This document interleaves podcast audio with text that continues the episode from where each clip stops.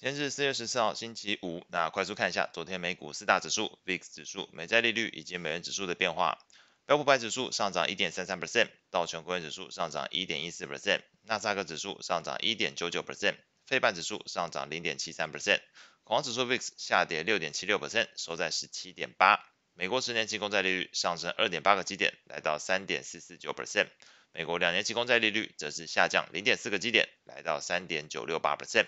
美元指数下跌零点五 percent，收在一零一点零一六。美股部分，昨天公布的重要经济数据有两项，包含美国生产者物价指数 PPI 以及失业救济金申请人数。那在 PPI 数据变化上，美国三月份的 PPI 年增率从前一个月的四减九 percent 下降到二点七 percent。月增率则是从前一期的负零点一 percent 进一步下滑到负零点五 percent，创疫情爆发以来最大降幅，主要是受到汽油价格下滑所导致。那从年增率跟月增率的变化趋势来看，都显示出厂商面对的价格压力有所舒缓。那另外，在截至四月八号当周的失业救济金申请人数部分，初领人数从前一期的二十二点八万人上升到二十三点九万人，高于市场预期。那伴随着近期公布的 CPI、PPI 以及初领失业救济金人数，都反映出美国经济放缓的迹象。那市场对于 Fed 暂停升息的预期心理转强。美债利率在经济数据公布之后明显下挫，美元指数也延续了近期的跌势，连续第三天收黑。恐慌指数 VIX 下降六点七六百分那反映出投资人情绪面好转。中场美股四大指数全部上涨。从技术面的角度来看，标普百指数目前是二十日均线跟五十日均线刚出现黄金交叉的第一天哦。这第一天是指昨天哦，所以今天如果这个以四月十四号的这个美盘来看，是第二天在做交易了，所以昨天发出了这个黄金交叉讯号。费半指数则观察到这个五十日均线的位置，或许是相对比较有支撑的力道，已经已经连续多天了，都即便拉回也没有去跌破这个五十日均线的一个呃范畴，所以基本上有观察到从技术面来说的标普百指数发出了这个黄金交叉的讯号，那费半指数五十日均线相对具有支撑力道，在类股的角度来看。标普十一大类股里面，只有这个房地产昨天是下跌的零点三二 percent 一个跌幅。从涨幅来看，那比较严格来说，因为昨天大盘涨得不错，以标普百指数上涨一点三三 percent，那相对大盘表现得更好的是非必需消费、通讯服务还有科技类股，涨幅都至少是一点八 percent 以上。那在尖牙股的部分来看，涨幅全部超过两个 percent。那表现最强的三档分别是亚马逊上涨四点六七 percent，Netflix 上涨四点五八 percent，苹果上涨三点四一 percent。而这三只个股也刚好呼应我们前面提到这个非必需消费、通讯服务还有科技类股的一个对应关系，所以刚好用个股这个尖牙股的表现上，基本上都是领涨这个三个族群。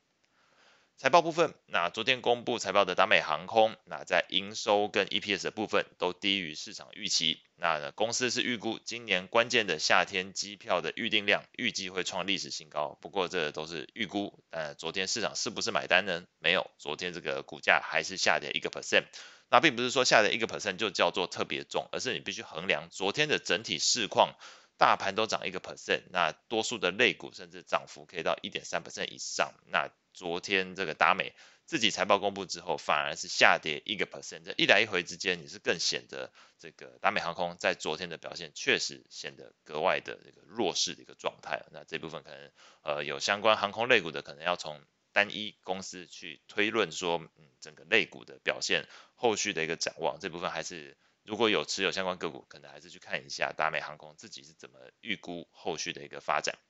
以及整个市场昨天是怎么样，是不是买这个单哦？那债券市场部分，PPI 跟初领失业救济金公布之后，十年期美债利率其实在盘中是一度下滑二点二五个基点，来到三点三六八 percent，两年期甚至一度下跌六点六八个基点，来到了三点八九一 percent 的一个情况。那长短天期美债利率都在数据公布之后创下日内低点哦，日内当日哦。那随着后续就开始做一些反弹。那中场十年期美债利率是小幅收高，两年期则是基本拉回，变成一个持平，相对持平的一个状态。那如果我们细部去观察整个十年跟两年在昨天的日内走势，会发现从这个美盘时段下午两点开始，十年期美债利率是开始明显走阳，两年期美债利率却是明显的反向走跌。那这部分不排除是债券投资人在近期的经济数据公布之后，那对于 Fed 后续做不论是升息或降息，或是甚至暂停升息，以及这个所谓经济衰退议题的这个观点去做一个调整，所以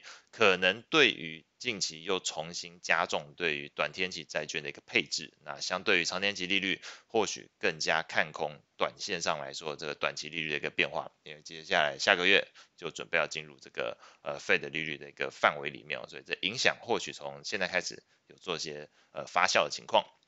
那在昨天美国债券型 ETF 的价格变化上。新兴市场当地货币在 ETF 上涨零点六 percent，新兴市场美元在 ETF 上涨零点一 percent，这部分跟昨天一样，延续昨天的一个涨，呃前一天的一个涨势。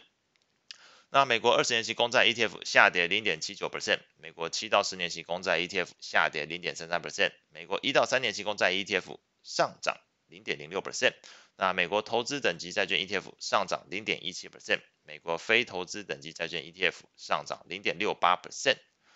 外汇市场部分，美元指数随着连续两天的通膨跟初领失业救济金数据表现不如预期之下呢，是续跌，盘中一度下跌零点六四 percent，来到一百点八四六，创这个二月初以来一个新低。另外一方面呢，欧洲央行官员是表示考量到核心通膨率可能依然居高难下，认为 ECB 下次利率会议可能升息一码甚至两码来对抗通膨。那这个鹰派发言搭配刚好美元指数走势比较疲弱，那使得欧元在盘中一度上探到一点一零六八，创二零二二年四月以来一个新高。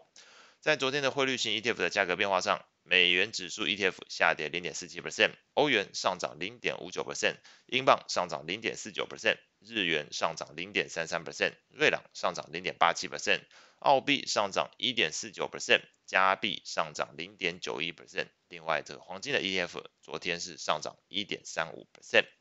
那后续即将公布的重要经济数据，今天是礼拜五，四月十四号会公布美国零售销售、美国工业产出，还有美国的密大消费者信心。那财报的部分，四月十四号会公布的是 UNH 这个联合健康集团，还有 JP Morgan 小摩，还有这个富国银行以及花旗。那基本上就是一个金融股正式登场的一个。呃，今天、哦，从今天开始，所以揭开一个序幕，就是金融股的部分。那以上是今天所有内容，我们下次见。